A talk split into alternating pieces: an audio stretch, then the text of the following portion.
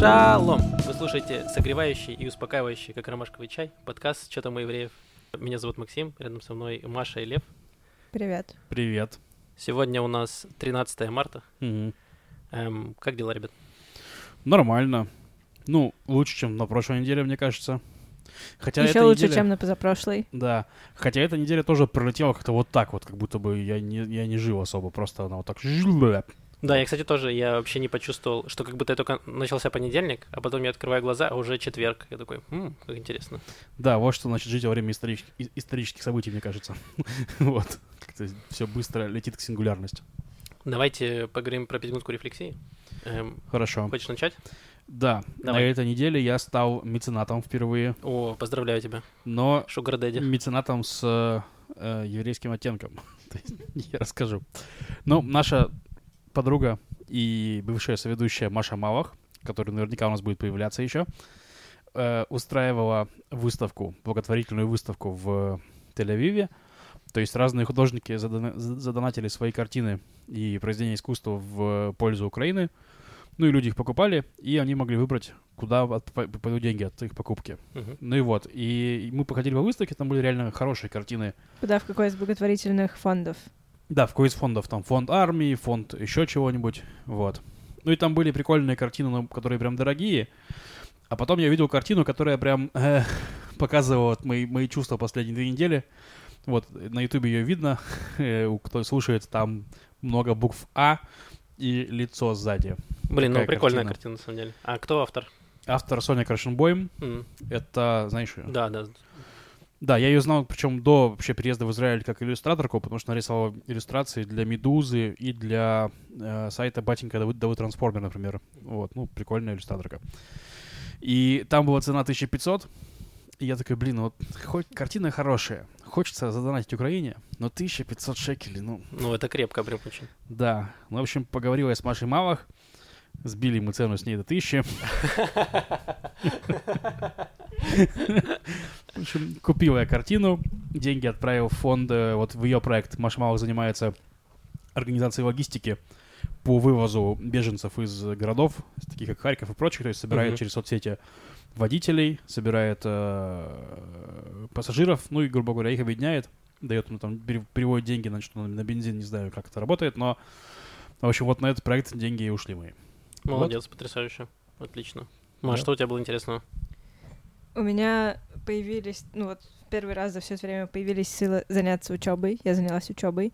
Я села и стала составлять, подбирать литературу для своей курсовой. И я нашла статью, одну начала ее читать. Она написана женщиной-исследовательницей, которая преподавала у меня года три назад. И я ее читаю, читаю, и вдруг я понимаю, что в этом исследовании одна из участниц — это я. Более О, ничего того, себе! Более того, там шесть участников. И она примерно половину времени цитирует меня, а половину времени всех остальных. Потому что это был мой первый год в Израиле, и мне, наверное, было довольно одиноко. Поэтому я в этом интервью или опроснике, я не помню уже, что это было, я рассказала просто все. Все свои потрясающие истории. Все э, там есть буквально шутка про два стула. Где-то она прям приводит. Вот mm-hmm. такая цитата из Марии. Собираюсь, собираюсь, собираюсь процитировать это, ну, непременно использую в своей курсовой, сошлюсь на эту статью. Блин, ну как тебе было Закончу читать круг. О себе, типа, в третьем лице? Вот историю о себе. Ну, нормально. Она делает не совсем правильные выводы обо мне. С моей точки зрения, она меня неправильно понимает. Нет, с точки зрения, ну, лингвистики, социолингвистики. Она неправильно поняла, да, загадку про два стула? Да, да. Её она вообще не поняла. Это самое золото там. Она как бы поясняет это выражение про два стула, но она его поясняет вообще не так, как... Не в том смысле, какой она имеет на самом деле. Короче, она делает какие-то странные кек. выводы. Она там э, встречает мне слово «кида» посреди английского текста, на, ну, на английском все, статья, интервью, и говорит, что вот, видно, что у Марии там происходит уже такой, значит, сдвиг в сторону этого еврейского смыслознания. Какой сдвиг? Я просто, я до сих пор не знаю, как сказать «кида» на английском. При том, что мой английский лучше моего иврита. Блин, я тоже, кстати. Просто А-а-а. когда когда ты оперируешь несколькими языками, когда ты мультилинг, у тебя Нет. мозг делится... Associate clerk, не знаю. Clerk, ну, может быть. Мне Но кажется, тебе пришлось банк, задуматься, clerk. Скажи. Нет, почему? Я clerk сказал бы. Хорошо. Банк, clerk. Хорошо. Вот. Так бы сказал клерк. Я бы, может быть, сказала official, но все равно какие-то это странные слова. Обычно, когда ты мультилингв, у тебя на какие-то функциональные части держится мозг, и mm-hmm. вот за бытовое отвечает, допустим, иврит, за учебу английский. Да, за, но как там... будто мозган звучит даже по-русски гораздо лучше, чем э, кондиционер. Ой, не знаю, я так не люблю слово «мозган». Я его возненавидела, когда я его первый раз услышала в израильском каком-то культурном центре, перед тем, как поехать на Масу. И я до сих пор, у меня вот эта война бесконечная с собой, я говорю кондиционер. Окей, ладно. Я перешел, еще говорю эй си. Вот так тоже. Да, коротко. Тоже нормально. Но на английском языке. Мало кто понимает, но ты такой. Э, несёшь если, если говоришь э, на английском языке, ты тебя понимаешь. Да, да, ты кому-то да, говоришь да. эй си, он такой ди си, ты такой highway to hell. Да, все так, все так. Эм, так, что у меня было интересного? Значит, у меня спрашивали, типа, Максим, как тебе удается оставаться эм, таким веселым? И э, за прошлую неделю, и я могу сказать, что у меня на это есть э, два эр, это э, распайка и раскрутка. Эти два слова я узнал из э, украинского сегмента Ютуба. Значит, э, в Украине начали многие там пилить контент, кто не задействован нигде.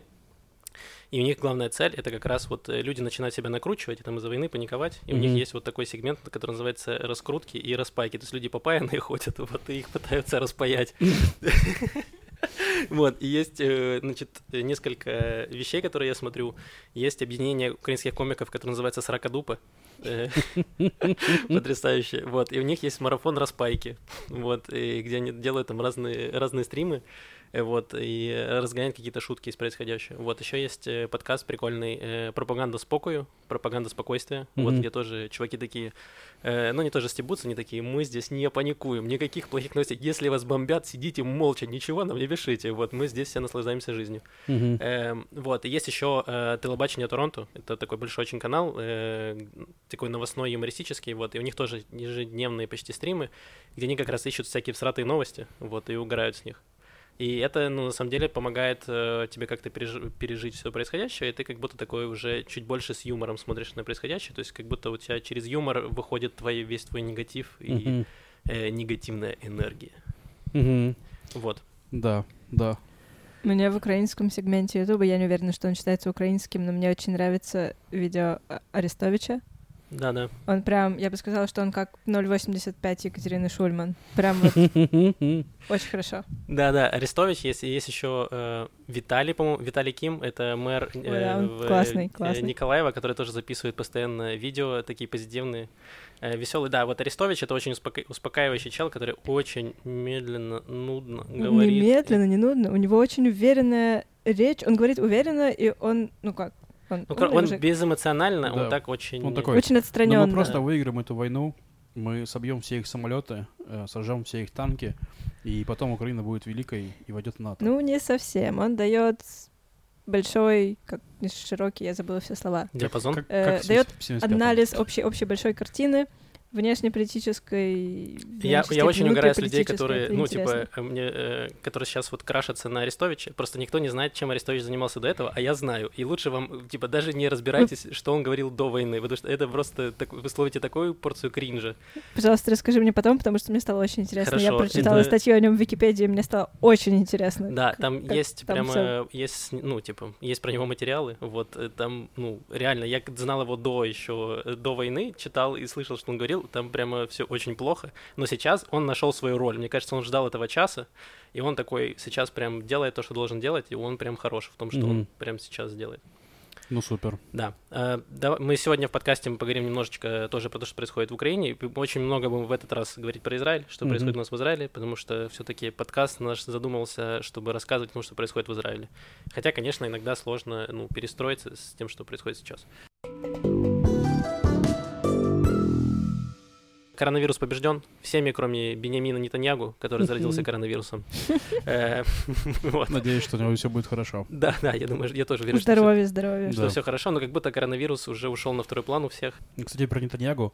Про Нетаньягу тоже забыли. Да, вот я хотел сказать, что, ну, реально, насколько, ну, он вроде в оппозиции, то есть он себя позиционирует, что сейчас, сейчас я вернусь, сейчас я всем затащу, но на самом деле, ну, чем дольше работает правительство, чем больше забываешь про Нетаньягу, тем больше пофиг на него.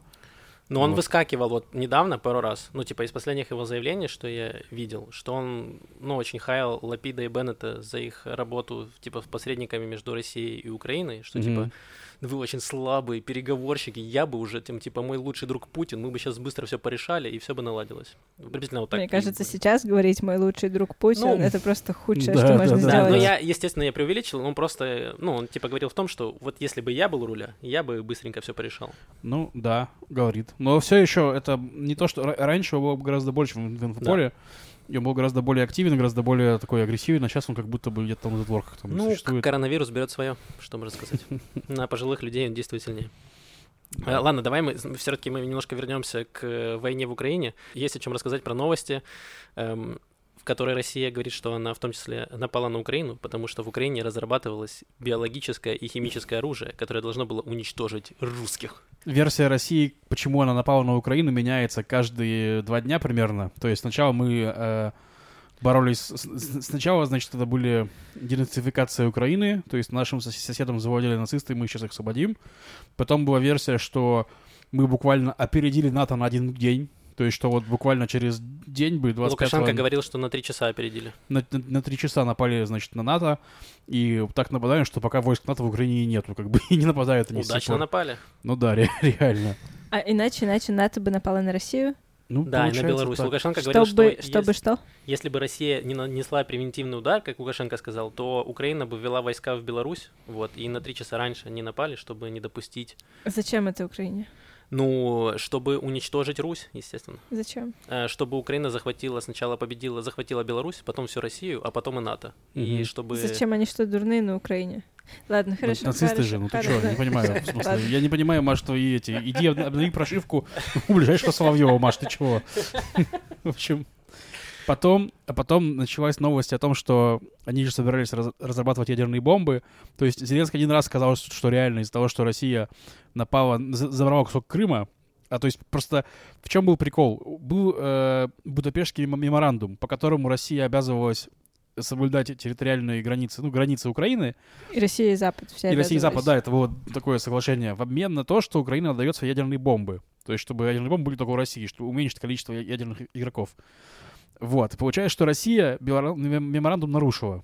И теперь у Украины нету ничего сдерживающего от создания ядерных бомб. Это сказал Зеленский. Но, как мы знаем, создать бомбу — долгий процесс. Иран тому пример. И он достаточно наблюдаемый. То есть его видят люди, которые за этим следят. В общем, ладно. А потом последняя версия, что обнаружили, значит, биолаборатории украинские, в которых делали биовирусы на деньги США. А это еще и были лаборатории США и вирусы, которые будут убивать только славян там в таком духе. То есть это все такая шиза, потому что в первый день войны мы говорили, что мы с Украиной вообще-то один народ. А второй... Вирус, вирус называется «Лендлорд» на Оциане. Да. Вот, в первый день были одним народом, а во втором, во второй, в седьмой день э, их народ, получается, делал вирус, чтобы убивать наш народ. То есть, получается, не один народ, то есть, ну, как бы, вот. И я думаю, что это, конечно, чушь полнейшая, но вот я зашел ВКонтакте, э, и не там... Не повторяй моих ошибок, Лев, я тебе уже рассказывал, не нужно заходить ВКонтакте. Там моя одна, ну, не одноклассница, однопараллельница, скажем так, не в одном классе, учились все-таки в другом классе, ну, хотя их класс читал все престижно, не... ладно, неважно, в общем, одноклассница моя... Э... Одна параллельница пишет, что вот, мол... А, еще россияне такую сказали, что в Украине еще и коронавирус изобрели, вот в этих лабораториях, биолабораториях. Потому что там были опыты над летучими мышами. Ну да. И вот она написала пост в духе, что вот, теперь понятно, откуда он взялся коронавирус. Да что с тобой нахрен? Да, наконец-то кто-то на... пришел и объяснил. А, а, и она говорит, а Трамп, а Трамп, говорит, на китайцев пенял. Вот, вот украинцы. Думаю, что у тебя в голове, блин? Она чего не верит, со мной училась. Она... Ладно. Ну ты что, не знал, что у украинцев есть вот эти вот э, перелетные э, лелеки, я забыл как по-русски, э, птицы, которые летят в Китай, чтобы там разнести, типа первый пациент был там в Китае, ну вот, да. Чтобы они заподозрили, что это в Украине. Как они называются еще раз? Лелеки, это аист? Нет, не помню. Ну, в общем, я прочитал две, ну, один тред в Твиттере от биолога и одну статью на T-Journal от биолога, которые посмотрели реально, что показывают военные. В журнале, причем, мне кажется, от нескольких биологов. Да, это да. Очень большой пост, написанный да, специалистами из биофака эм гэ у. Да, да. Да, э, они посмотрели, что показывают по телеку. а там по телеку, что вот штаммы, штаммы, штаммы. Ну и так как обычный зритель телека не знает, что это за штаммы, хочешь знать, откуда у меня эти штаммы? В общем, они объяснили, что это штаммы, которые есть в каждой лаборатории, что это обычные штаммы. Там, конечно, есть, ну, есть болезни, но это не те болезни, которые могут считаться биооружием. То есть там нет, допустим, тоже чумы и сибирской язвы, это первое. Но про то, что можно сделать вирус, который э, будет лучше работать на какой-то этнос, это пока что, на, на данный момент это не научно. То есть нет такого ничего. Есть лекарства, которые лучше работают на какой-то этнос. Например, есть лекарства, для, ну, которые лучше работают на темнокожих, потому что они отличаются, они были изолированы, у них там свои отдельные приколюхи. Но это не геновирус. Это другая история. В общем... Не верьте, пожалуйста. Это первое. А второе, США говорили о том, что Россия будет нападать на Украину с ноября. То есть, если они были такой... И они были правы, как выяснилось. Почему же они не ликвидировали эти лаборатории? У них было три месяца на это. Ну, ну серьезно. Что они это? Были увлечены э, постингом наступления России и забыли про лаборатории. Им хватило времени. Ну да, вот это все странно. Мало того, мало того. Там эти россияне еще тоже, как его... Говорят, что, мол, э, и они, самое главное, что эти в биолабораториях уничтожили все штаммы перед нашим приходом. И, уничтожили все доказательства. Да, и биологи говорят, что вообще это нормальная история, что штаммы постоянно уничтожаются. А потом украинцы сказали, да, вообще-то мы сами, как только началось вторжение, по всем лабораториям отправили э, требования все уничтожить, потому что чтобы оно не распространилось само, как бы дальше. Звучит все очень логично. То есть там нет никакого биооружия, это все грустно. Вот. Макс, скажи еще раз, как называются эти птицы. Лелеки. Кайф. Лелеки. Это аисты. Аисты, да. Класс. Мне больше всего нравится. Из-за... Ну, у- украинский язык, как вы знаете, сейчас модный. Мне очень нравится, как будет курильщик на украинском. Курец и курильщица. Курца? Я не знаю феминитив к этому слову. По-моему, курца. Что-то такое. Я Геру спрашивал. Не уверен, но может быть. Возможно, курца. Ну, в общем, курец мне нравится. Но он скорее куреть. Э, ну, куреть, да. Куреть. Курчиня, возможно. Но это больше курица тогда будет. Э, ладно, и не важно. Почти как кручина.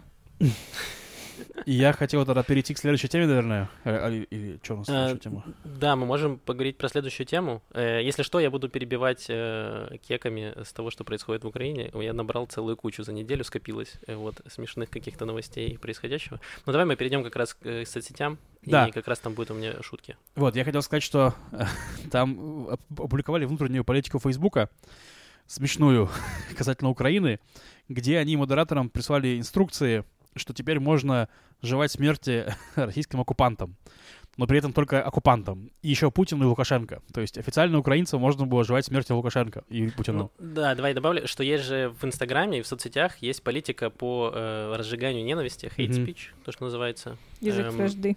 Да, вот. И раньше, ну, всех банили, если ты, типа... ну, говорил какие-то, обобщал, то есть говорил, вот, э, вот те ублюдки, те ублюдки, те ублюдки.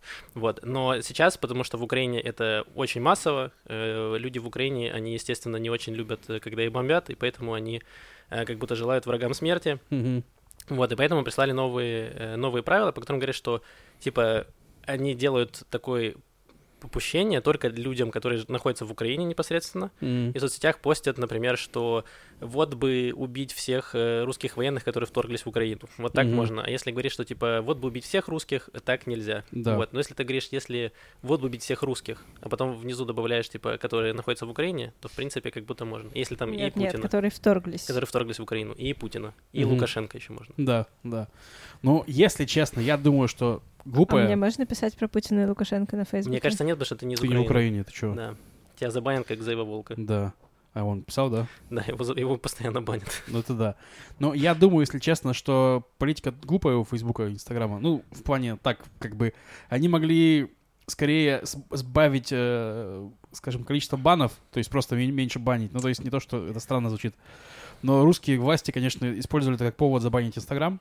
И такой легитимный и... более-менее. И Facebook, да? Ну, Facebook уже забанен, если что. А, до, да. до этого. А и WhatsApp должен забанить, по идее. Ну, WhatsApp они решили, что не банить, да. А, ну он же там типа просто для мессенджера. Ну, да. к счастью, к счастью, пока только объявили, что WhatsApp забанен, вся моя семья перешла в Telegram, и чат mm-hmm. семейный перешел в Telegram, и я так довольна. Да, это прикольно. Очень удобно. Ну, в общем, э, и, а просто Instagram в России это был не только соцсети там с фоточками, это прям было, ну, важная соцсеть. Биз, там был бизнес, там были все, там были блоги и прочее. То есть это прям суперплатформа, супермассовая. Ну и, в общем, было смешно, что все бежали в Телеграм и ВКонтакте возвращались. Вот, и да, ВКонтакте реально, я, я там сижу, потому что я там занимаюсь вот этим информированием своих друзей новосибирских о том, что происходит с такими глазами. Вот, все туда пришли, обновили фотографии, начали постить ВКонтакте снова. Начали просить про химические лаборатории. Нет, обычно они, вот это реально смешно выглядит, потому что они как будто бы, знаешь, ну, возвращаемся в ВКонтакте. Почему? Ну, потому что. Ну, то есть, нет такого, что, ну, потому что там что-то. Один написал, один человек написал, почему возвращается в ВКонтакте, спасибо. Он написал, потому что э, Инстаграм занимается геноцидом русских. Тут мне стало понятно. Я такой, ну хорошо, хоть ты объяснил мне, почему ты вернулся в ВКонтакте. Спасибо тебе. Это новый вирус, который распространяется через Инстаграм. Его выработали в секретных лабораториях Украины. Я бы хотел немножко сказать про вот этот вот хейт-спич.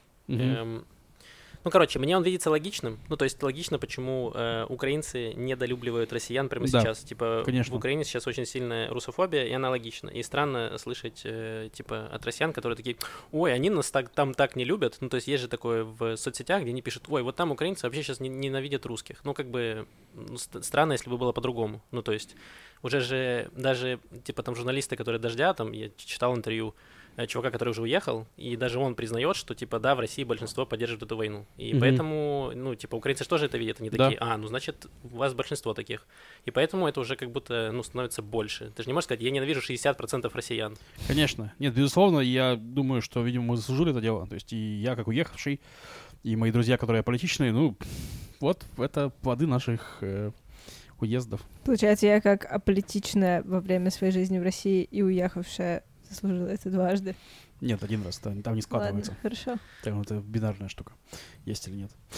Хорошо, хорошо. Ну, да, все так. Да, ну, это все печальная история, ну, только со временем это как-то может. Если, типа, будут произведены какие-то работы над ошибками, так называемыми, то тогда, ну, как-то это поменяется со временем, наверное, не знаю, сложно говорить пока. Ну, да, но я пока вижу свои, вот, среди моих друзей, вот единственное, они реально не понимают, вот, вот, там мой старый универский знакомый, он написал пост, что вот, я там жил, работал, ни разу не голосовал за текущую власть, вообще ничем не интересовался, никакой политикой, ну, и тут меня, я нашел себя в ситуации, что меня ненавидит весь мир.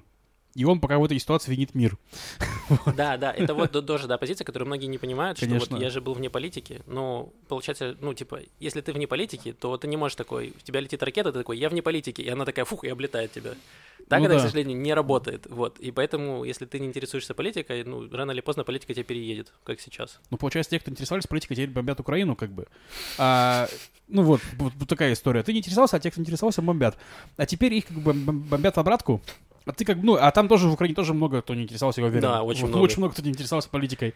Вот, и как бы их никто не спросил, но и тебя не спросил. Ну, вот. Но есть ведь очень много людей в России, которые интересовались политикой, которые не просто интересовались, которые десять лет или больше ходят на все эти митинги да. и сидят в тюрьме какие-то сроки, снова ходят на митинги, mm. и, ну, как они тратят на эту жизнь, молодость, а все равно... Да, они Путин попадают под, вокруг, ну да, под каток, э, под каток большинства. Вот. Да, они получают от всех, они получают от Путина, от ментов, и еще и ненависть к себе. Местных. И да? не очень смелые, и, ну как, очень да. обидно.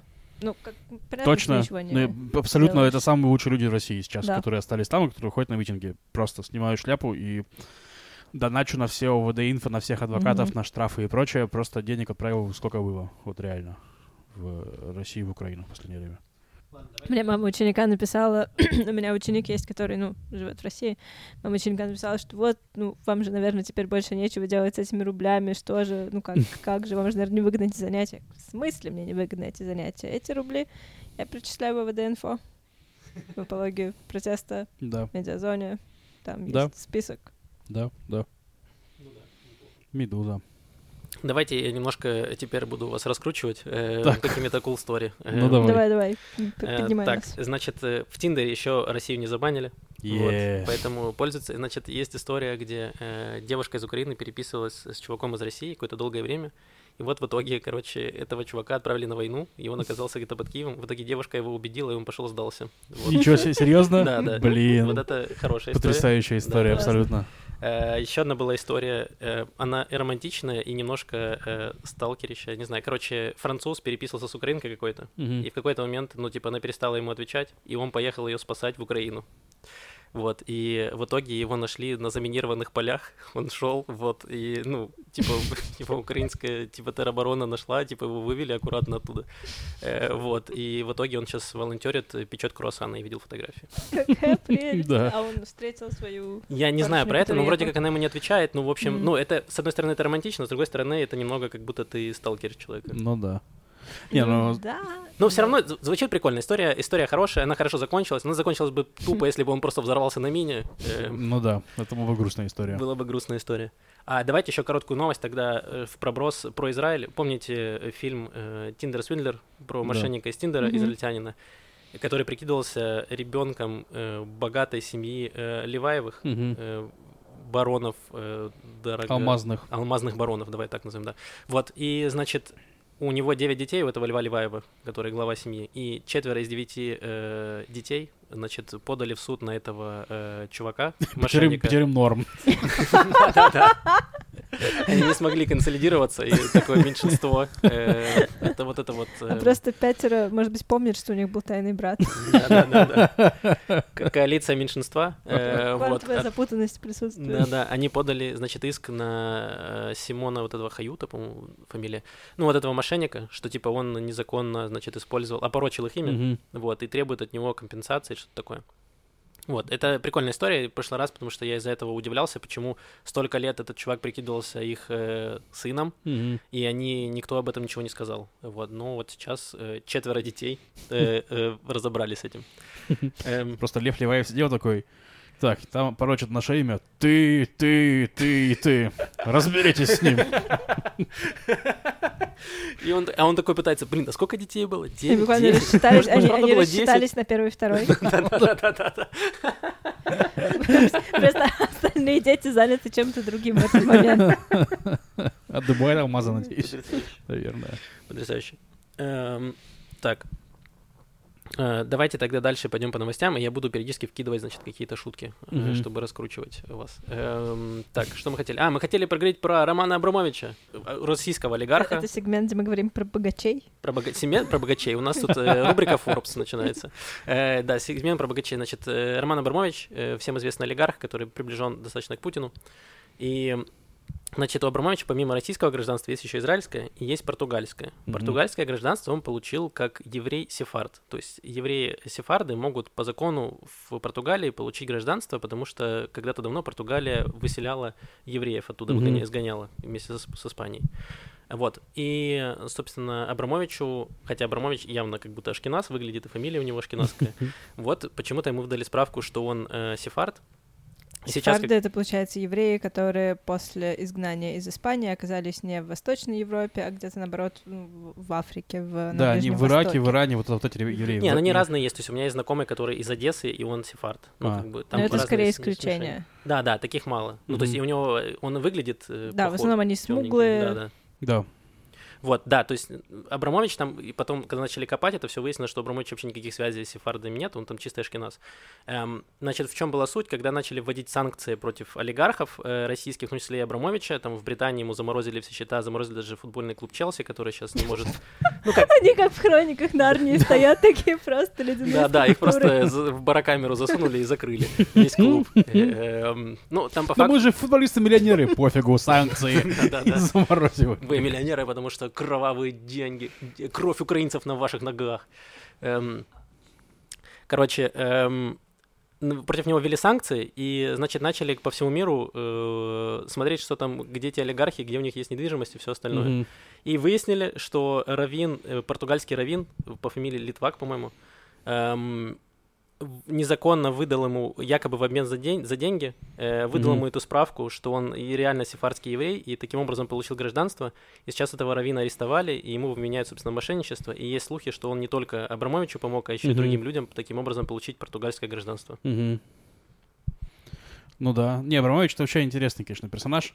Но я бы не сказал, что он сейчас близ, близок к Путину. Он, скорее всего, был близок к Путину. Но потом он вышел в кэш, такой относительный, и пытается эти деньги там в Европе как-то там пристроить, легализовать. Но у них же есть бизнес в России все еще, да, какой-то? Я вот не уверен сейчас, если честно, что там есть. Может, и нету. Но я не помню. Я знаю, что Прохоров там, по-моему, чуть ли не все продал. То есть, ну, они там тоже, знаешь, люди такие пытаются. Понимаешь, что жить, жить, жить мне еще там лет тридцать, Как бы, вот. Ну, дальновидные люди, знаешь ли, не, не Путин. В общем, в общем, э, Абрамович, он пытается всячески легализоваться. Он там в Израиле дофига вкладывает. Э, он там отстраивает за университет, корпус, по-моему, университета в Тель-Авиве свой строит, там что-то еще. Ну, много донатит, да, в Израиле. Да, Неве-Цедек купил там район в Тель-Авиве. Чего? Район? Ну, там была история, что... Планировался снос... А почему не весь Тель-Авив сразу? Планировался снос домов в Неве-Цедеке. Это исторический район такой. Это очень богатый крыши. Район, дорогой. Да, но там дорогая земля, а здания там конченые, старые домики. Mm. Вот. И они такие, ну, бизнесмены такие, а давайте мы снесем все нахрен и построим нормальные небоскребы. Будет О, гораздо нет. больше денег. И Абрамович купил... Я, я опять-таки сейчас... Давайте так, я на шестьдесят пять процентов уверен в этой информации. Я ее прочитал, но я не помню где. То есть, ну, я не помню источник информации, скажем так. У нас вся информация в подкасте верифицирована на шестьдесят пять процентов. Имейте в виду. Это только это. Не, в целом вся. Давайте, скажем, дисклеймер такой, что в принципе вся. У нас здесь трое, подожди. У нас здесь трое. Кто слабое звено, кто врет. Мы передаем по очереди это. Ладно. Ну, в общем, и он купил э, эту землю Неве-Цедека и теперь про- перепродает или сдает эти дома под, при условии, что ну, покупатели не будут их э, рушить, то есть будут их mm-hmm. реставрировать. Ну, классно. Вот. Респект. Да, плюс он помогая, пом- помогал Яд ва-Шему, наш музей Холокоста, и музей Холокоста буквально недавно сказал, что разрывает отношения с Рабиновичем. Ой, с, с, да, с он там задонатил да, какую-то он... бешеную сумму. Да, и они такие, ну, спасибо, пока. Вон, как, как и часто ну, делается. Ну да, потому что Яд ва-Шем получает деньги не только от Абрамовича, а Абрамович настолько токсичный, что, ну, типа, нет смысла от него брать деньги. Да, да, и там что-то еще, по-моему, тоже, ну, в общем, изра- израильские партнеры Абрамовича тоже такие, что-то это. Ну, в общем, э- Типа Абрамович всеми э, моментами пытался обелить э, свою историю и как-то, в, ну, как-то вклиниться в Европу, что вот посмотрите, какой я крутой бизнесмен-меценат, но на самом деле Абрамович, мягко говоря, тут еще жук. Ну, конечно. Э, вот, поэтому что ну, не вот то, там. Что мы говорили, что бедного Абрамовича прессуют. Нет, я, я не говорю, что он, я говорю, что он пытается легализоваться, но все помнят, откуда его деньги, чукотская нефть. Откуда его все... деньги? Чукотская нефть. Вот, или Камчатская, Камчатская нефть. Но при этом он говорит, что он, типа, во многом э, помогал Путину, да, в становлении, что-то такое? Ну, с Березовским. Да, там в начале двухтысячных, там что-то такое, да. Ну, вот, и, в общем, ну, из того, что я читал, тоже не знаю, сколько это правда, э, за что купил, зато продаю, что вот Абрамович тоже помогает в переговорах между э, сейчас Россией ну, и Украиной, вроде как посредник частично. Что-то такая там... новость была, вот, ни на одной фотографии Абрамовича нет там, скажем так, не знаю, ну, интересно, окей. Но, опять-таки... Черт его знает, чем он-то может помочь сейчас. Да, ну, в общем, у Абрамовича все еще есть израильское гражданство, так что да. Я не удивлен, если он скоро переедет в свой Неве-Цедек, выселит оттуда чуваков, и такой, теперь я здесь живу, и сносим все дома и строим один большой дом. И внутри будет стадион, где будут играть эти футболисты Челси. И маленький Яд ва-Шем. И маленький Яд ва-Шем. Стадион и маленький музей Холокоста. Потрясающе. Да. А, что еще? А, говорят, что Иван Ургант с семьей переехал в Израиль. Ну, Ургант сам написал, что он э, в отпуске. Ну, тут тоже это все... Вынужденный Пок... отпуск, пока Путин не умер, да? Я да. понимаю. Ну, я бы, я бы пока просто... Ну, пока ситуация, она не разрешилась, она не стабилизировалась, она несется. Сейчас несется все. И пока оно несется, многие, я думаю, решили переждать. То есть Собчак в Израиле, Ургант в Израиле. А Собчак тоже еврейка? Да. По маме. Что за генофонд у евреев? Мне кажется, там нужно тоже разбираться. То что, парачистки, да? Думаешь, она, думаешь, она сефардка? Какие-то, да, нужно... Ну, Может, ну, типа... в Украине нам уже сделают биовирус какой-нибудь, который неправильных евреев покарает, не знаю, да. В общем... Ты надеешься, там все-таки есть какие-то нацисты, которые смогут тебе помочь с этим? Пугачёва с Галкиным в Израиле. Ну, кстати, Пугачёва-то она по жести выступила. И Галкин. Ну, Галкин тоже, да. Не, ну, Пугачёва сказала, что, мол... Нет, Пугачёва, мне кажется, более жестко. Ну, в смысле, Пугачёва а. сказала, что мне, конечно, страшно уезжать, переезжать, но, с другой стороны, страшнее жить с этим Гитлером питерским. Так она сказала. Я не видел такого. Сколько лет Пугачёвой? А? Сколько, ну, то есть, я не думаю, что... Много лет, семьдесят, наверное. А, то есть... Под шестьдесят-семьдесят. Не настолько много. То есть она не... Я подумала, может быть, она помнит Вторую мировую? Нет. Нет, нет, нет. Вряд ли. Да. А, ну, хорошо, тогда вот небольшой вкид как раз вот тему Пугачёва. Есть же украинская Пугачёва, София Ротару. Ну, приблизительно mm-hmm. она котируется по уровню Пугачёвой в Украине. Значит, Пугачёва дома. Она же не начинала в андеграунде, как Пугачёва. София Ротару, не знаю, я не очень знаком с историей, но типа с детства мне вот родители показывали, вот есть Пугачёва, а есть София Ротару, они приблизительно одного возраста, и ну где-то они, короче, коррелируют. Угу. Э, вот, значит, и в Украине же сейчас мобилизация объявлена, это значит, что мужчины с восемнадцати до шестидесяти лет не имеют права покидать страну. Угу. И, значит, э, задержали пятеро мужчин, которые на лодке пытались пересечь границу Украины с Молдовой. Их выловили на этой лодке, и в этой лодке оказался сын и внук Софии Ротару. Это один человек. Это два разных человека, там еще было три других. Вот, но... Кем они приходились, Софии Ротару? Не знаю, не знаю, кто это. Вот, но я с этого реально угорел, что, блин, дети Софии Ротару плывут на лодке в Молдову. Это же прям очень смешно. Блин. А можно, можно я расскажу про, про Пугачёву один? А можно последний? Я Давай. Скажу про лодку. Тем, кто играл, прошел Диско Элизиум, представьте, что внук и сын Софии Ротару плыли на лодке, как в Диско Элизиуме в предпоследней сцене. Вот они плыли на лодке. Ну, кто знает, тот поймет. Кто не знает, напишите знает. В комментариях, если вы поняли. Хоть кто-то, хоть один человек, если понял, напишите в комментариях, пожалуйста. Очень интересно. Так вот, Пугачёва, она когда была... Я тоже шестьдесят пять процентов сейчас верификации. Ну, я это уверена, вы выпуск шестьдесят пять процентов. Она, значит, куда-то хотела... То ли на какой-то лейбл, ну, насколько были лейблы в Советском Союзе. Где-то она хотела выпуститься или поставить свои песни, чтобы их использовать как саундтрек в каком-то фильме. И, ну, она была еще малоизвестная певица, и ей говорили, ну, типа, а кто вы вообще, как бы откуда, кто композитор, кто-кто? Ну, Аллу Пугачёву мы такое не знаем. И тогда она и какой-то ее друг, не помню кто, они придумали э, композитора Бориса Горбоноса и сделали даже фотографию. Можно посмотреть фотографию, там Пугачёва сидит такая за фортепиано, у нее усы.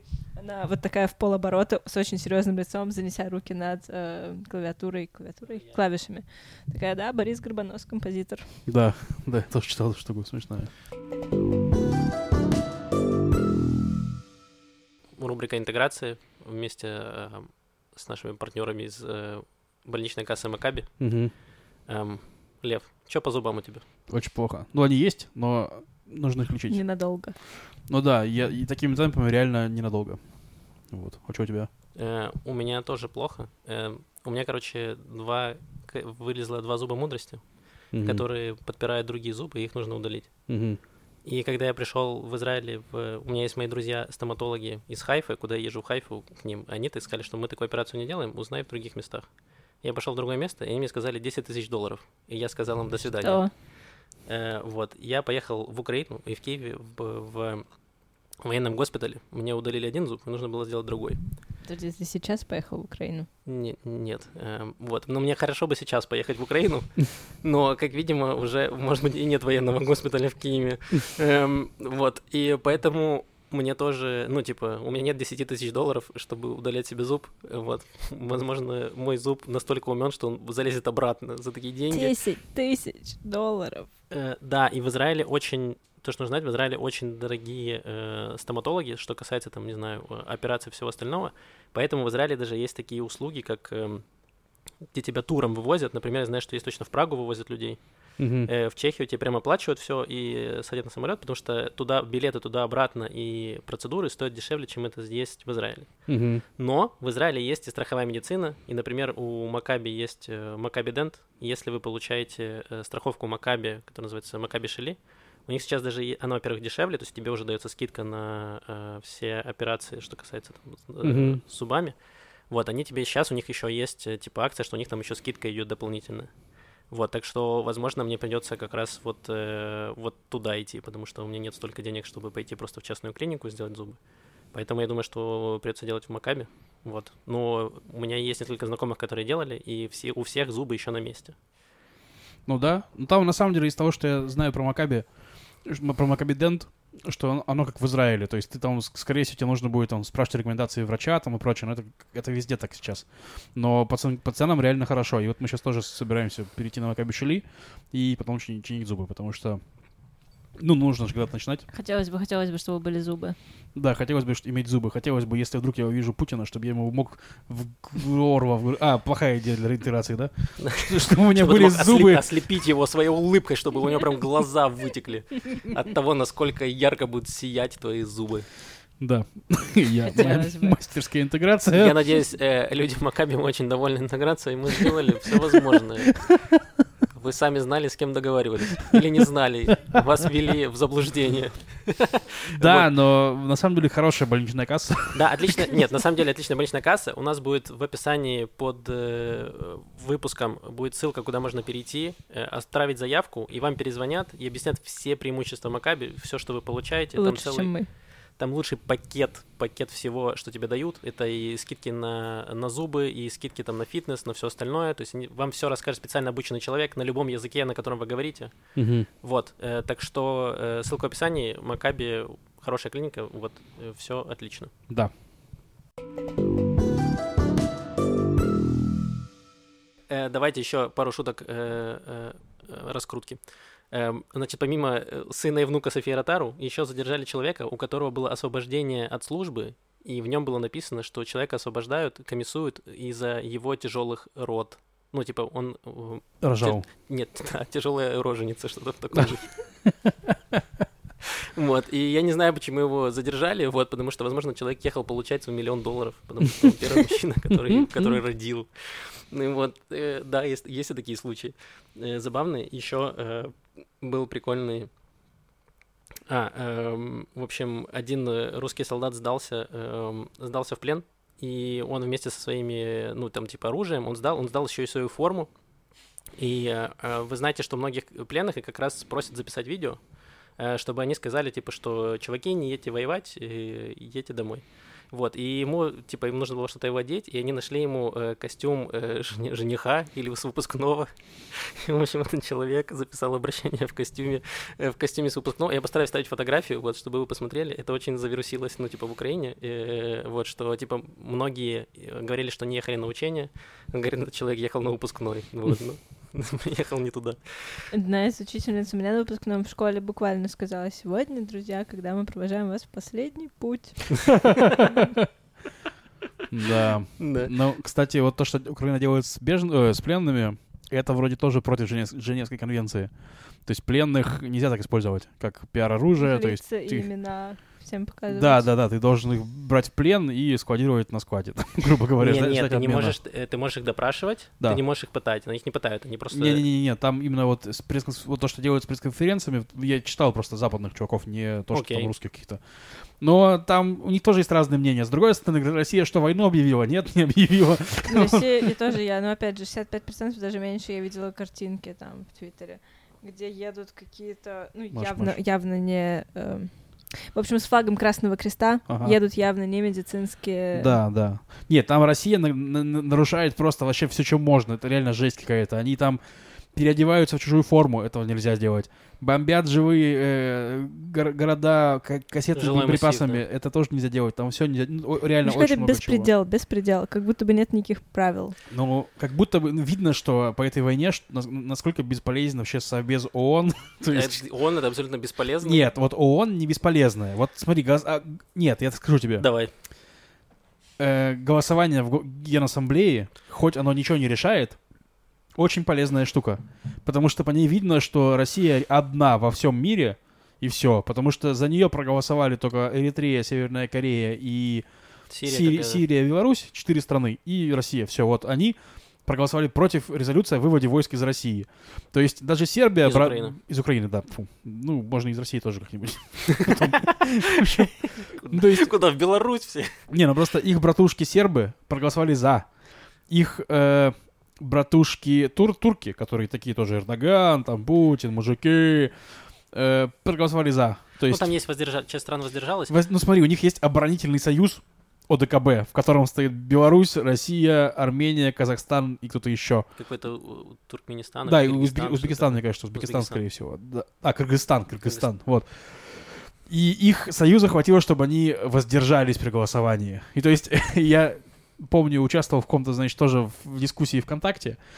И я пишу, значит... Слушайте, я помогаю, чем могу.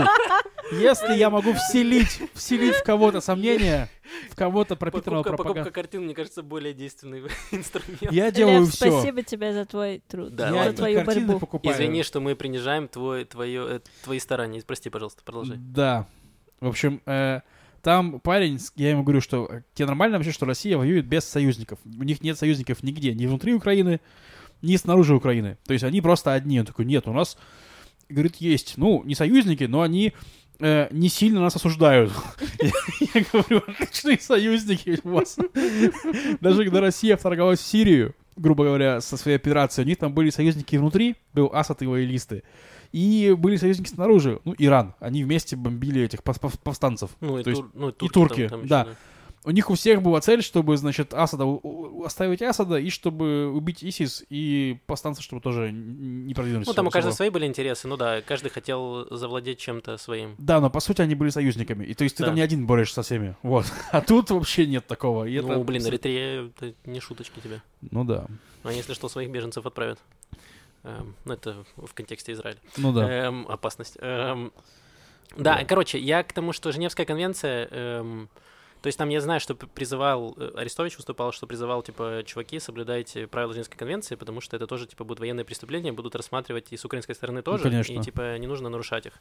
Э, вот, потому что я видел, что когда э, э, русских пленных заставляли петь гимн Украины, э, в какой-то момент это выглядело забавно, но вообще как-то, да, э, тоже не очень хорошо. Да. Э, Но, с другой стороны, когда ты смотришь реально, я смотрел фотографии э, того, что осталось от Мариуполя, и ты такой, ну, да, жесть. Пусть поют, в принципе, гимн, не так плохо. И еще, эм, ладно, немножко раскручу вас, э, значит, пара историй э, про россиян. Они, значит, перехватили некоторые разговоры россиян, потому что они звонят просто по телефону mm-hmm. своим э, девушкам, женам в Россию. И один э, чувак, значит, звонил, что, типа, мы приехали в какой-то там э, поселок, где депутаты сидят, и, значит, какой у тебя размер, тут разные шубы, какой, какого размера тебе нужна шубу? Вот, узнал, говоришь, и потом он там очень сильно возмущался, что он не успел ухватить плазму побольше, вот, потому что ее вынес какой-то офицер, и поэтому он везет плазму поменьше. И когда он меня спрашивает, типа, а как ты ее провезешь? Он говорит, а там все везут, нормально все. И я просто угорел, что, наверное, сейчас, сейчас когда они будут что-то мародерить, они будут, женщины будут просить еще привезти э, какой-нибудь бургер и кока колу. Да, долларов купи. Ну, это грустно. Больше грустно, чем смешно. Грустно. Ну, короче, да. Ну, ты уже такой уже пытаешься... Ну, я бы еще здесь все-таки, давайте так, правило шестьдесят пять процентов. Давай. Ну, я просто не верю этому. Ну, в плане, я верю, что это могло быть, но... Я верю... Короче, у меня такая информационная гигиена, что у меня есть несколько источников. Вот если там появилось, то я считаю, что все окей, они проверили. И там этого не было, поэтому для меня этого не... Ну, для меня это неправда. То есть, ну, понимаешь, в чем я. То, то есть, я, я видел... Ты ничего не знаешь о том, как фермеры крадут тракторы, а это тракторы, танки. Это, мне кажется, лучшая часть. Нет, это прекрасно. Фермеры, крадущие танки, это прикольно. Это, как минимум, фотки эти есть. Нет, фо... а, это, ну, как хорошо, раз, это как раз писали, потому что это, это зафиксировано. Да, есть видео, на фото, на видео. Перехваченный этот э, разговор, он больше существует в аудиоформате, ну... Ну, а как ты представляешь, его должны были снять? Ну, его могли подделать, но я к тому, что... Ну, Netflix мог бы подсветиться. Я к тому, что... Это лаборатории по аудиоперехвату. Это не сильно важная штука, но она, конечно, грустная. Да, ну, типа, есть видео, доказательства мародерства, типа, как они грабили обменники, отделение Приватбанка, магазины, то есть это все есть. И последнее, что говорили, что вроде как часть российских войск сказали, что теперь они на самообеспечении, потому что логистически все плохо. Это значит, что они должны у местных отбирать еду и все остальное. Курка, а, вот, был прекрасный, был, э, прекрасный э, военный э, захват курятника. Это есть на видео. Да, это, да, это, это было, между это, прочим. Вери- эта информация верифицирована на сто процентов, как да. трое солдат пытаются поймать э, курей э, или кур, как хотите, э, и терпят фиаско некоторые. Вот. Mm-hmm. И это было очень феерично. Захват курятника, это было мощно. Это серьезно, это операция. Вот военная операция. Распецоперация была, да. Да, денацифицируй курятник. Да. Маш, что хотел сказать? Ладно. А, хотите про фермеров? Вот, еще cool story про фермеров. Так. Э, значит, под Сумами деревня, там было четыре танка, которые ездили вокруг деревни, не могли понять, куда им ехать. И они остановились, и, видимо, у них заканчивалось топливо, потому что из двух танков и, и они перелили топливо в оставшиеся два танка, пересели в них. Угу. Вышли фермеры и повесили украинские флаги на два оставшихся танка. Угу. Потом эти россияне навернули круг, вернулись, видят, стоит два танка с украинскими флагами. Они их расхерячили. Блин, какой бред. Потом они... Потом они, типа, поехали дальше, поехали, нашли какой-то мост, а мост явно был не расположен для двух танков. В итоге один танк провалился. Они пересели в один танк и потом увязли где-то в нем в поле. Они пытались его вытолкать, в итоге бросили и ушли. Два сломали, два потеряли. Да. Вот. Да. Э, да. да, феерические истории. А, ну еще была история, которая завирусилась про Игоря. Я не да. знаю, с какого он города. В общем, Игорь каждый день выходит в лес погулять, и как-то раз он вышел в лес и, в лес, и нашел э, ЗРК э, Тор за двадцать миллионов долларов, который просто стоял брошенный в лесу. Это ракетная установка, что это? Это противовоздушная. Да, угу. э, да, я забыл, как зенитный ракетный комплекс. Да, зенитно-ракетный комплекс, да. Сказали, что он стоит двадцать миллионов долларов. Вот, и теперь Игоря там даже вписали в какой-то момент в Википедию. Там, было... там список, список стран, у которых есть э, Тор, этот да, комплекс. Да. И там Игорь из э, какой-то деревни Игорь был. Из Украины. Да. Да-да. Это потрясающе. А, еще хотите история про ошибку курьера, как я ее называю. Так. Короче, я с таким столкнулся в Израиле, и, видимо, в России тоже такое происходит. Значит, я когда был у родителей, они живут на улице Охот-Рим. А еще mm-hmm. есть Охот-Рим, это типа кибуц под Хайфой. Есть mm-hmm. улица в Хайфе. И когда я заказал себе суши, я указал, что это улица в Хайфе. Но приехал это все в кибуц. И вот, видимо, у российской армии есть такие же проблемы, потому что, если вы слышали новость, что в Хорватии разбился российский беспилотник. Да. И он разбился рядом с деревней Ярун хорватской. А, видимо, летел он в украинскую деревню Ярун, которая А-а-а. находится вообще в другом месте. Вот. И они такие, ну, Хорватия, Украина, кто там разбирает, кто там разберет их. И да. Смешно. Да, забавно. Так, давайте дальше по новостям. У нас еще есть кое-что. Угу. А, мы хотели поговорить про беженцев снова, еще раз. Значит, э, там же куча этих скандалов, скандал на скандале с беженцами из Украины в Израиле. Мы говорили про то, что отменили десять тысяч шекелей взноса, вроде бы как, э, или не говорили. В общем, была новость, что mm-hmm. должны были а, отменить. Как раз мы записались и узнали, что... А, да. да. Значит, э, прошла новость, что отменят десять тысяч шекелей взноса за беженца, э, родствен... ну, родственника. Залога. Да, залога. Mm-hmm. Вот. И... Но оказалось, что на самом деле нет, то есть решение приняли, но оно в силу не вступило. Как ну там потому что бывает, да, они не успели перестроиться mm-hmm. и прочее. Нормально. А в первый раз они его очень быстро приняли. Нет, это же было вроде бы и так, нет? В смысле? Не, не было. Они это приняли. Тогда странно, хорошо, признаю. Да, и в общем, значит, там очень долго, ну, кошмарили... Э... местное, местное население. В этом преимущество типа гражданского общества, что вот были протесты, это все работает, mm-hmm. потому что изначально не хотели вообще пускать украинских беженцев, потом, значит, начали давить все на российских русскоязычных депутатов, они начали давить в свою не очередь. Не только русскоязычных, израильтяне тоже, да. тоже полностью за Украину, поэтому... Ну... Да, да, начали... Мне кажется, что эн ди и прямо сразу, ну, без ну, давления начали... Ну, эн ди и это их повестка, типа, очень... было бы да. странно, если бы они замолчали это. Это то, что они, блин, должны... они должны стоять во главе вот этого... Ну, они стоят, мне кажется. То есть Алекс Кушнер там прям, да. ну, реально много делают. Да, вот. И, собственно, давили на Алиет Шакет, это э, министр эм вэ дэ наш. Да. И она разрешила, э, квот, установила квоту в пять тысяч человек, что, учитывая, что из Украины уже бежало два и два миллиона, как будто бы очень, э, очень мало. И, значит, э, из того, что я не мог понять, почему, и я увидел только кусок статьи, который написал Амит Сигаль, такой правый э, журналист, который написал, что если вы хотите разрешить въезд э, украинских беженцев в Израиль, это вы подвергаете э, риску еврейский характер государства.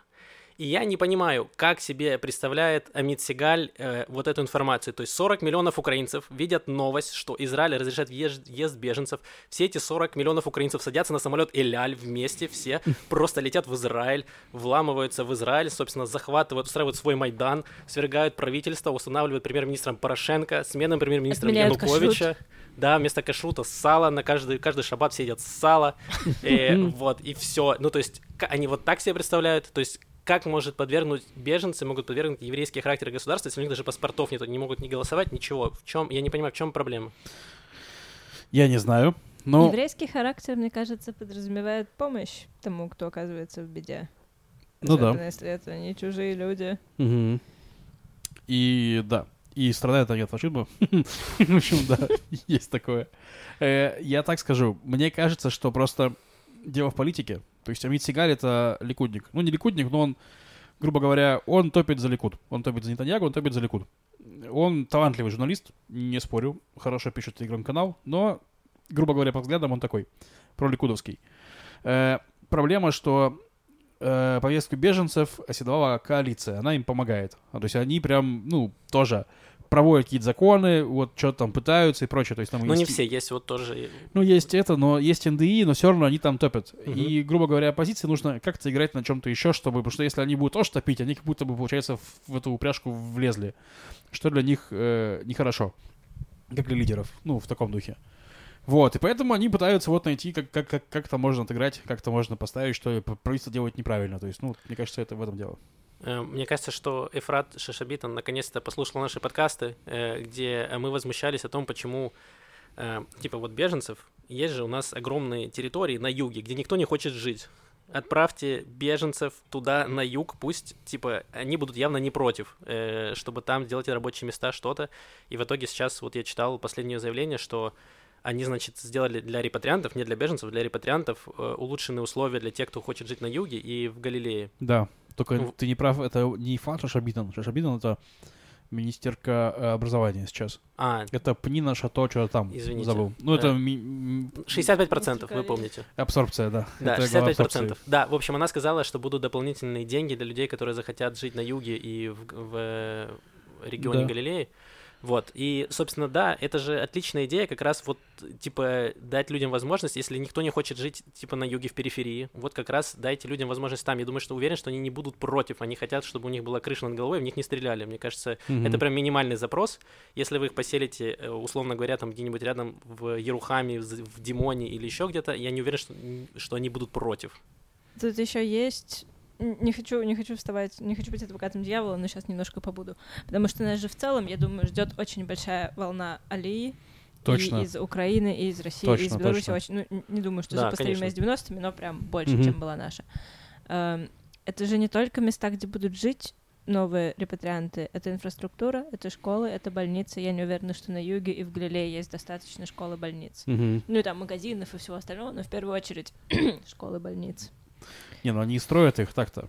Но они годами, у них же была программа э, обустройства периферии, это же было в предвыборной кампании чуть ли не у всех. Да. Вот, то есть я когда читал предвыборные, э, как это, программу предвыборную, почти у каждой партии, девяносто процентов партий, э, было написано, э, типа, обустройство периферии, то есть стро- приводить туда заводы, открывать офисы, то есть мы знаем, что на юге, например, много открывается хай-тека, угу. то есть в Бершеве есть же университет большой Бен-Гуриона, и там много, как раз там тоже есть свой городок хай-тека, где, где международные компании находятся, где угу. тоже занимаются, э, где есть рабочие места, вот, и потихоньку я думаю, что вот как раз у вас есть люди, можно самое время начинать что-то делать.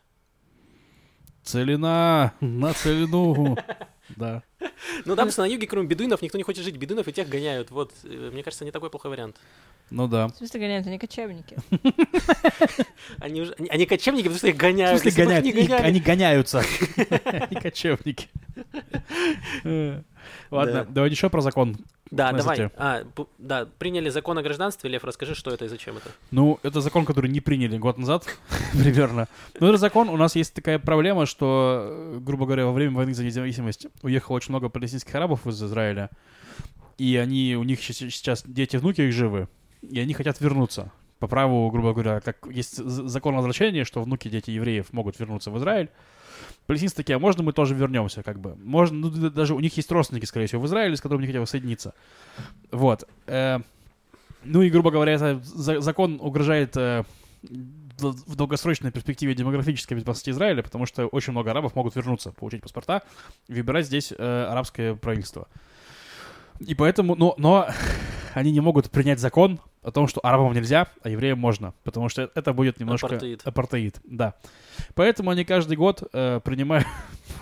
Каждый год собираются, ходят с мужиками в баню и принимают, продляют действие указа о том, что нельзя, значит, этим воссоединяться сроком на год, грубо говоря. Они ждут, пока они не умрут, просто все эти люди, у которых есть такое право? Ну, скорее всего, они ждут, пока каким-то образом решится вопрос с двумя государствами двух народов. И они просто уже скажут, вот, то у вас есть государство. То есть, я повторюсь, они просто ждут, пока все эти люди умрут, да? Да, по факту, да. Ну да, реально, да. Ну, либо начнется Третья мировая война, и всем станет пофиг. Но на самом деле, да, это, это не решение проблемы, но они пока не могут решить проблему, поэтому они пока ее просто... Да, эта проблема очень тяжело решаемая, к сожалению. Да, пока, ну, никто не смог решить эту проблему. Да. Вот в чем проблема, не то чтобы... То есть я бы не сказал, что в этом виновато наше правительство, то есть пока никто не смог. И закон приняли. Коалиция не могла, потому что в коалицию входит арабская партия, которая не проголосует за... И в прошлый раз, по-моему, даже арабская партия чуть ли не проголосовала там за частично, но там левые вздулись. И теперь э, в итоге сейчас коалиция проголосовала с оппозицией. К- сейчас проголосовали, про- правые проголосовали, левые проголосовали против, а правые, правые проголосовали за. Ну и теперь по правым каналам я вижу там такие, вот, блин, какая же была классная коалиция. Там все правые реально скинулись, проголосовали и ну, провели закон о гражданстве, реально важный. И я такой думаю, ничего себе, может, до вас дойдет, в чем проблема-то. Ну, а там проблема просто у Нетаньягу, что ну, да. он занимает весь Ликуд, и с ним не хотят дружить остальные правые. Блин, занял всю песочницу. Разлегся. Да, да, да. Вот такая история про израильский Кнессет. Да, феерично. Эм, давай поотвечаем на вопросы. Там были какие-то вопросы? Давай. Ну, там у нас в форме И я в конце было... закончу последней шуткой, которая у меня есть. Э, так, так, так, так, так, так. Сейчас в форме были, было два вопроса. Угу. Первый вопрос... Э... от нашего постоянного комментатора в форме. Я думал, это просто кот, потому что он раньше... Ну, раньше он писал только мяу, мяв и прочее. Мы иногда зачитывали эти мяу, мяв, иногда не зачитывали, потому что, ну, странно. Вот. Но они были. И Дударь пишет, вам нет необходимости приходить в нормяу. Злость в ответ. Мяу, происходящее, нормяу. Спасибо большое, товарищ Кот. Да, огромное спасибо. Вот. Ну, да, да так, так и есть. Стараемся сублимировать э, нашу ненависть и злость во что-то продуктивное и позитивное. Да. И второй вопрос. Есть ли у вас какие-нибудь идеи, соображения, догадки, почему россияне уничтожают именно русскоязычные города и районы Украины и убивают именно русскоязычных? Ведь по факту все обстоит именно так. Боятся языкового барьера. Они такие, мы не сможем убивать украинцев, потому что мы не поймем, как они кричат. Ужасно. Ну, ужасно. Короче, первая история, про которую... Ну, то есть, нет... Ну, как бы... Россия не говорит, почему она напала на русскоязычные города, потому что по факту Россия говорит, что она не напала. Вот. Но из того, что я читал, из, что, в принципе, логично, эм, что, во-первых, э, значит, Россия... Путин очень расстроился, что русскоязычные города типа Харькова, Бердянска, Мелитополя и Херсона не встречают их цветами и э, шариками воздушными. Mm-hmm. Вот в Херсоне сейчас пытаются сделать вот эту вот ха эн эр непонятную. Вот там уже по- они похитили мэра yeah. и пытались там, пытаются сейчас подкупить каких-то других депутатов, но в итоге все равно их не получается, потому что в Херсоне проходят многотысячные украинские митинги э, с флагами и все такое, и поэтому России прям сложно реализовать этот сценарий с ха эн эром. И так, собственно, по всем городам. И, возможно, поэтому, когда ты не можешь взять, типа, город, и ты начи... а не зляться, и просто начинает его бомбить. Mm-hmm. Как-то так. Но тут у меня... Ну, во-первых, почему все это происходит? Потому что Путин — безумный диктатор, который строит свои решения на абсолютной чуши, которую ему приносят в папочках, и поэтому все это происходит. То есть тут нет, не, не нужно искать как бы логики, что россияне кого-то убивают. Ну, россияне, россияне ВКонтакте кидают зиги и думают, что они там всех победят сейчас, потому что они ничего не понимают, что происходит. Ну, грубо говоря, я их не оправдываю, но это примерно так выглядит. Или стараются, ну, типа, я переехал в Инстаграм, из Инстаграма в ВКонтакте, потому что, потому что так вышло. Не потому что мои сородичи убивают украинцев. Нет, нет, нет. Вот так это выглядит. То есть э, это все, ну, причина такая. Да, и я с, тоже слышал версию про то, что Путин обиделся. Но вторая, очевидно, версия, потому что пфф, эти города около границы с Россией находятся. Вот. Да, потому что там от Харькова до Белгорода там прям восемьдесят километров или шестьдесят, что-то такое. Да. Э, вот. Собственно, еще и поэтому... Вот, да, потому что если бы, ну, типа, нападать на Западную Украину, тебе нужно сначала Восточную пройти, а тебе Восточная Украина не сдается, и поэтому э, приходится бомбить э, то, что дают бомбить. Ну называется. Да, ну тут они начали сейчас кидать ракеты по Западной Украине тоже, Винница, это же Западная Украина, да? Да. Ну вот они в Винницу бомбили ракетами, Львов бомбили ракетами недавно. Да, да, и там Ивано-Франковский, и Днепр прилетает да. на востоке. И, ну, и, и сегодня этот самый американский военный э, сказал, что... Не военный этот, господи. Ну, как министр обороны, например, такой парень. Угу. В общем, он сказал, что показывает, что Путин это... Ну... Как сказать, что не то, что в отчаянии, но то есть он уже... Нет никакой военной... Нет никакого военного... Ну, то есть, окей, давайте так. бомбить там Мариуполь, они хотят его взять. Он в кольце находится, да. Это людоедство полнейшее, то есть там умирают люди от что голода, они ужасно. Взять, ну, они хотят взять Мариуполь, город. Им важно, захватить его. Чтобы была сухопутная граница между Крымом и э, остальной Россией. Ну, я сейчас тебе военную логику говорю. Поэтому они бомбят его, чтобы, да. значит, подавить сопротивление, войти туда войсками. Окей, допустим. Людоедство отвратительно ненавижу, но... Кидать ракету во Львов бесполезно, потому что, ну, там нет никаких войск, это ну, просто... Это ну... исключительно, чтобы это посеять террор. Панику. Это, да. Ну да. Ну вот, я говорю, что это такое... А, хотите еще про э, вторую армию мира? Еще cool story, я забыл ее записать, но я ее помню прекрасно. Значит, э, она была такая... российским, вернее, украинским артиллеристам приходит задание, ну, типа, им разведка говорит, куда стрелять. Mm-hmm. Они говорят, вот под Николаевым заняли аэропорт, там стоят чужие вертолеты, стреляйте. Они стреляют в вертолеты, что-то там взорвалось. Они такие, хорошо. На следующий день им снова говорят, стреляйте туда же. Они говорят, mm-hmm. в смысле туда же? Говорят, просто стр... делайте, что вам говорят. Они стреляют, снова взорвалось. И потом выяснилось, что произошло. Значит, они захватили, россияне захватили аэропорт, высадили туда вертолеты. Эти вертолеты взорвали, как раз артиллерии. Что сделала Россия? Приехали бульдозеры, они сдвинули в этот хлам вертолетов, и они поставили еще больше вертолетов. Господи. И в итоге их тоже Зачем? Взорвали. Это такой цирк. Этого я не видел, поэтому для меня эта новость ну, не существует, но хорошо. Но история смешна. Вот, но вот, возможно, они э, живут в этом мифе, что, типа, э, снаряд не падает в одно место дважды. Мне кажется, что это только такая логика, потому что другой у меня для вас нет. Ладно, давайте тогда я последнюю cool story. В общем, есть такой украинский комик Александр Сас, он широко известен в очень узких кругах. У него есть единственный талант, э, ну не единственный, но такой, самый главный, бесполезный талант. Он хорошо пародирует э, голос Гарика Харламова. Значит, он записал э, голосовое сообщение голосом Гарика Харламова, который говорит, что война в Украине — это ужас, все выходите на улицы, типа, протестуйте. И это завирусилось, и, типа, россияне начали скидывать друг другу эти, эту аудиозапись. И в итоге Гарику Харламову пришлось писать пост в Инстаграме. Это есть его в Инстаграме, я, не, я проверил. Это, эта информация верифицирована на сто процентов. Хорошо. Я проверил. Гарик что-то. Харламов пришлось ему оправдывать, что «Нет, нет, вы что, я такого не писал, не может быть, я ни к чему не призываю, нет, нет, нет, нет, нет». Вот, э, так что не будьте как Гарик Харламов, и вот. Да, я хотел сказать, что спасибо огромное всем комментаторам на Ютубе, которые нам писали комментарии, что спасибо, что делаете выпуски, нам в Украине это здорово помогает не сойти с ума. Ну, то есть я бы ради единственного комментария бы писал еще выпуски, ну, потому что если хоть один человек слушает в Украине, ему хорошо, то я... В общем, да, вот, держи, держитесь, ребята. Да. Пом- спасибо пом- вам. Пытаемся помочь э, как можем. Вот, э, все равно мы победим, все будет хорошо. Надеюсь, что мы вас достаточно раскрутили и распаяли. Вот, и себя в том числе. Спасибо всем тем патронам, которые еще остались. Я знаю, что там сложно, особенно людям, которые из России нам донатили. Там уже больше не работает, карточки не работают, ничего не работает. Вот, возможно, придумаем какое-то альтернативное решение, возможно, и нет. Мы посмотрим, как это работает. Вот. Все, спасибо всем, кто смотрит, слушает, ставит лайки, комментирует. Встретимся приблизительно через неделю. Да. да, э, да. С вами был Макс, Лев, Маша. Да. А ты быстро смонтируешь выпуск? А, я думаю, что да. Возможно, завтра уже выложу. Ну, в общем, просто если вы не, не подписаны на Ява Балаган и живете в Израиле, то в среду мы делаем вечеринку, ну, пуримскую вечеринку для массы.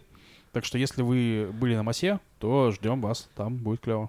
Вот. Отлично. Если не были, то тоже ждем. Ну, в принципе, да. Туда может кто угодно пойти, правильно? Ну, мы, насколько я знаю, да. Эта информация верифицирована на шестьдесят пять процентов. Больше всего ждет тех, кто сейчас на массе. Да. Я думаю, нам нужно переименовать подкаст шестьдесят пять процентов. Да. Ладно, ребята, надеюсь, что вы знаете лучше. Все. Всем пока. Услышимся приблизительно через неделю. Пока. Пока.